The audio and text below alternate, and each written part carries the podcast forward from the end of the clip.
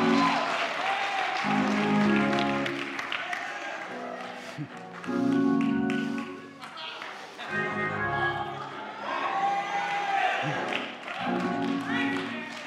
am sick.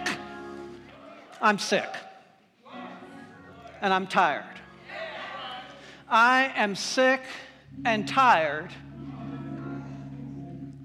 of letting other people tell us who they think we are. I am sick and tired of people saying that we do not deserve full marriage equality. I am sick and tired of people saying that our families do not deserve full and equal treatment. I am sick and tired being told that our community is less than.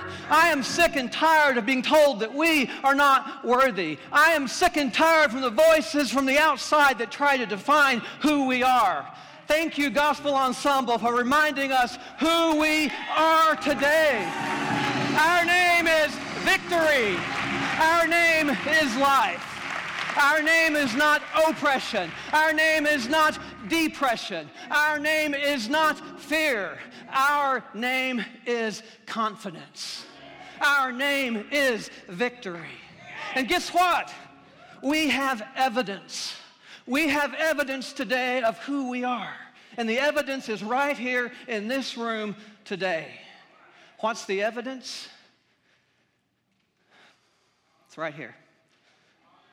And it's right here.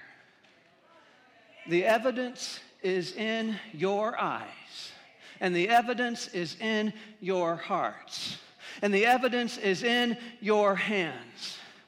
The evidence is in the healing that's in this place today. You are God's evidence that we are a people who have been given a new name. We are a people with a purpose true and a purpose bold. And we know who we are. And our name is Victory. Victory. Victory. And you can read between the lines on that one. And that's about as far as I could go. but our name is Victory.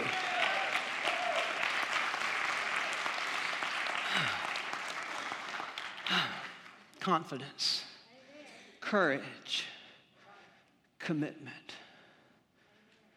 Last week, something was missing, wasn't it? Last week, we thought about what it meant when God seems absent. And we looked at the story of Job, one who had gone through absence in his life. Last week, the table that is here now was way up there in the back. And we talked a little bit about what it means to feel a distance in our relationship with God, how sometimes our life seems to be this wild mixture of fullness and emptiness. But this week, the table's back, right here, close enough for us to touch it, to see the light on, well, it's here too, both of them, to see the food and the grace that is who God is to us. But I found myself wondering is this just a symbol or is it more than that? Is it possible that we'd almost sometimes prefer God to be absent? Could it be that sometimes we'd almost prefer God to be up there somewhere? Where we could think about God, think about God when it comes to comfort and answers, but not have to deal with God when God gets too close. What happens when God gets close? Well, if we're like Jonah, we want to run. we want to get away. Because when God gets close, things are no longer the same. When God gets close, we find ourselves getting asked questions. We find ourselves thinking thoughts we've never thought before. We find ourselves in a place that maybe is too close for comfort. When God gets real, we're called to get real. When God gets close, it can be very disruptive. You might have one of those jobs where you're very low on the list when it comes to the first one to be laid off when the economy gets bad. You might have one of those jobs where you've found yourself moving up the ladder. A nice job with the oil and gas industry.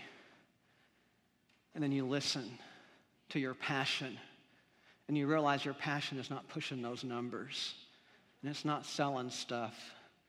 You realize that your passion is about living a life that transforms those around you. And so you have to pursue the call, whatever that means. It may mean seminary, it may mean getting out and volunteering, but God's gotten close. What do you do with that?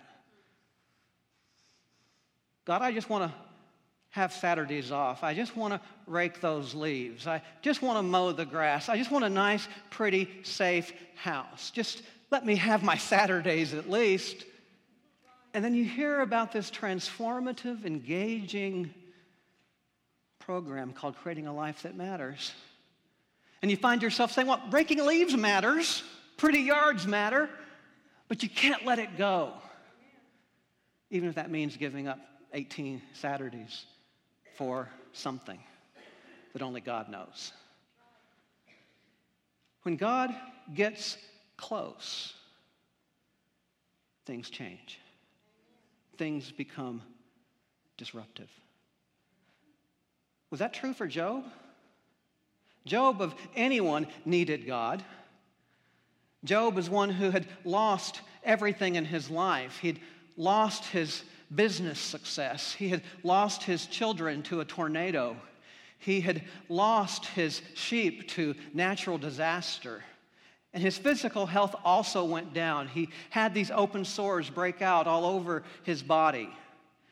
He was a point he came to a point of pain where he was actually taking shards of pottery and scraping his skin. He was in that place. You would think that Job, of anybody, would want God to get close.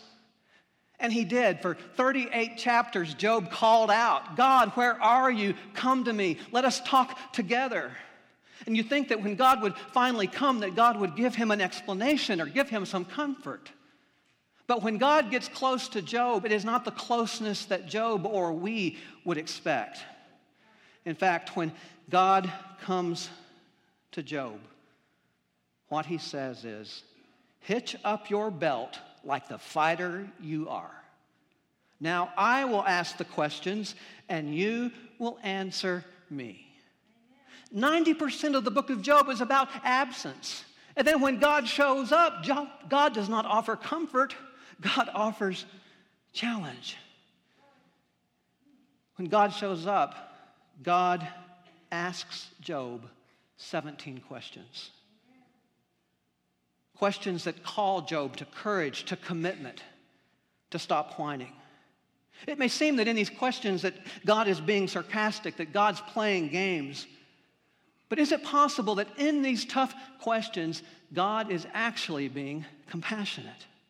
because God knows that Job's only hope was to look beyond the trash heap, to look beyond his brokenness to the foundation, to the heavens, to the simplicity of nature around him that is relentless in its courage and in its strength.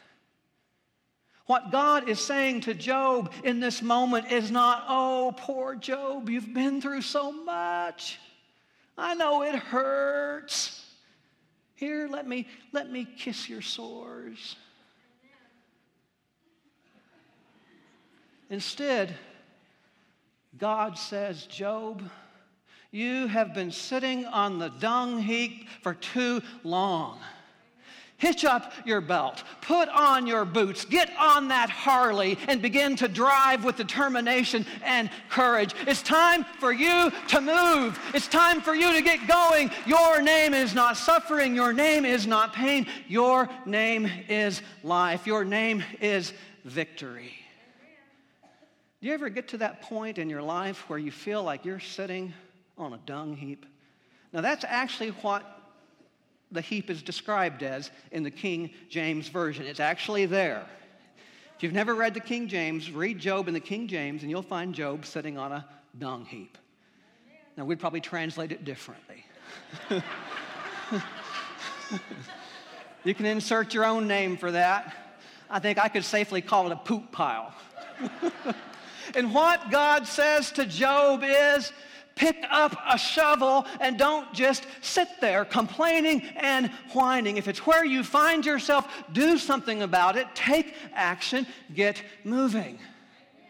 You're waiting for somebody else to come along. Well, I'm not going to join you in your pile. That's what God's saying.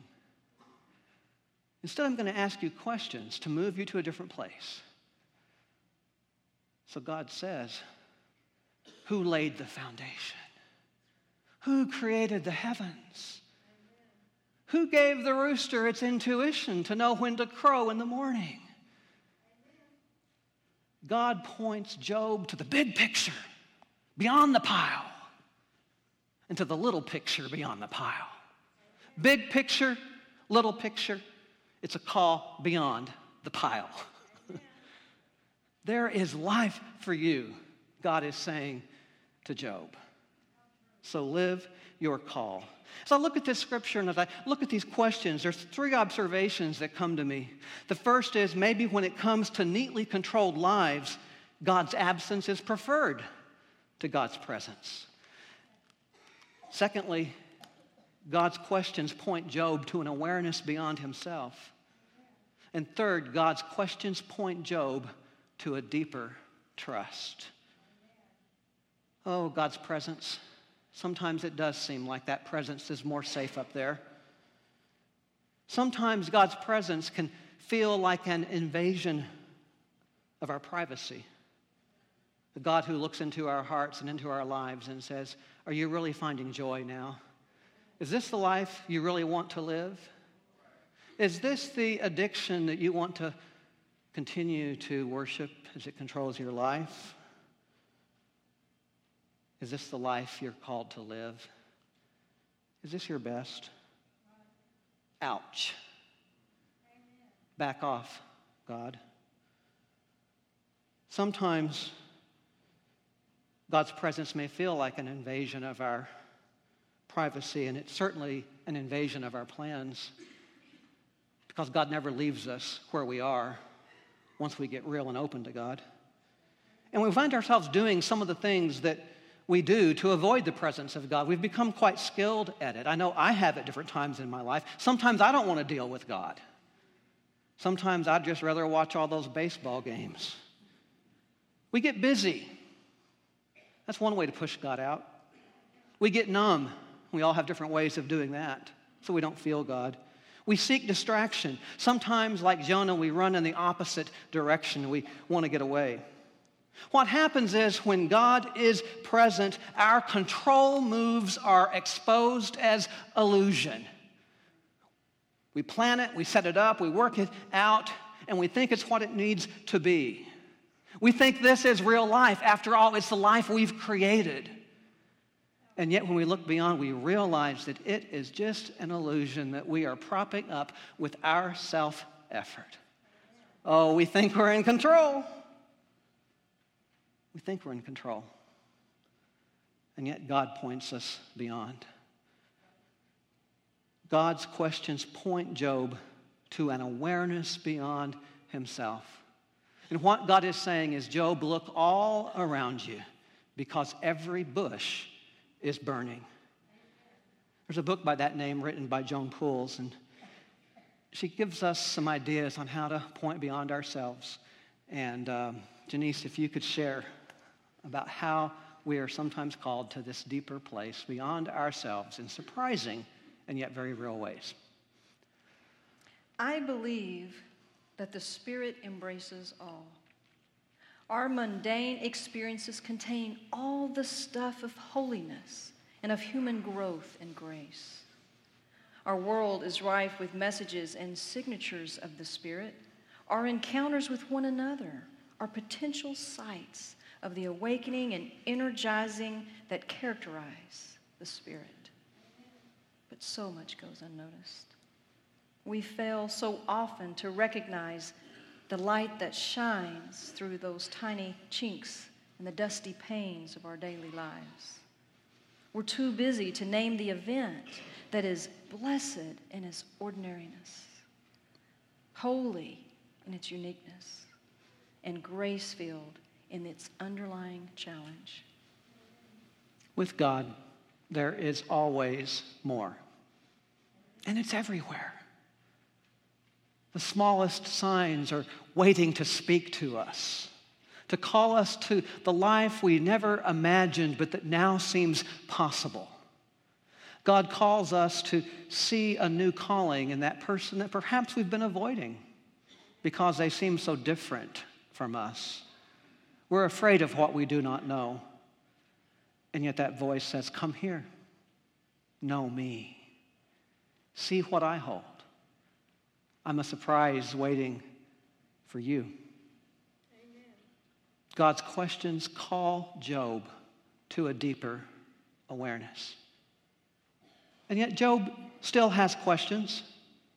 Job is still wondering what's going to happen with all of this? How am I going to rebuild my life now? I've lost everything.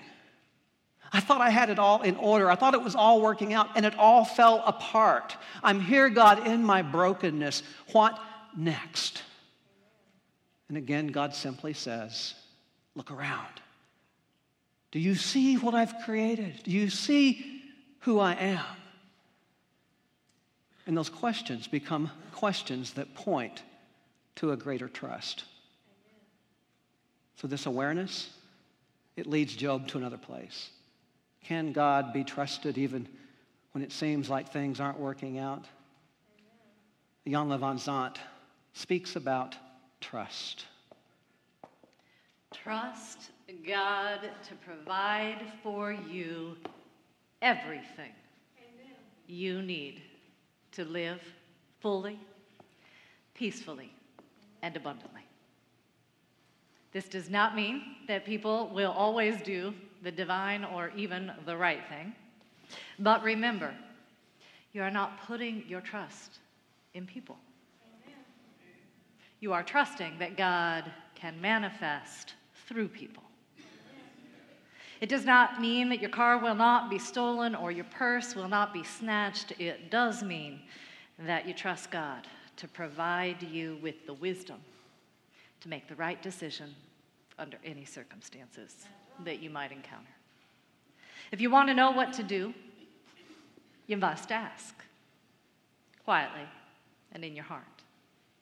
Once you do, you will be guided.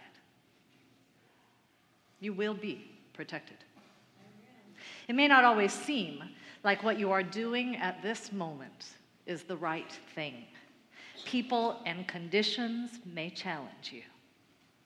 You may begin to doubt yourself. It is in these moments that you are called upon to activate trust in God. Amen. Rely on your heart and that what it tells you is true. Do not be afraid to see the truth in the situation before you and act accordingly. In your scripture, you see that God has 17 questions for Job. You can count them. but could it be that God really just has one question for us?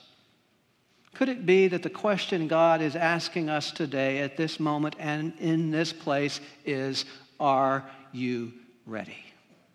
Are you ready to get close? Are you ready to get real? Are you ready to be that light? Are you ready to be food and drink and nourishment for your community and your world? Are you ready to give up all the names that someone else has placed on you? Are you ready to claim who you really are? Are you ready to live with dignity? Are you ready to live with victory? Are you ready to live with the evidence of God's presence in your midst? Are you ready to stand up? Up as God's called out people. Are you ready to be who you really are? Are you ready now? Are you ready?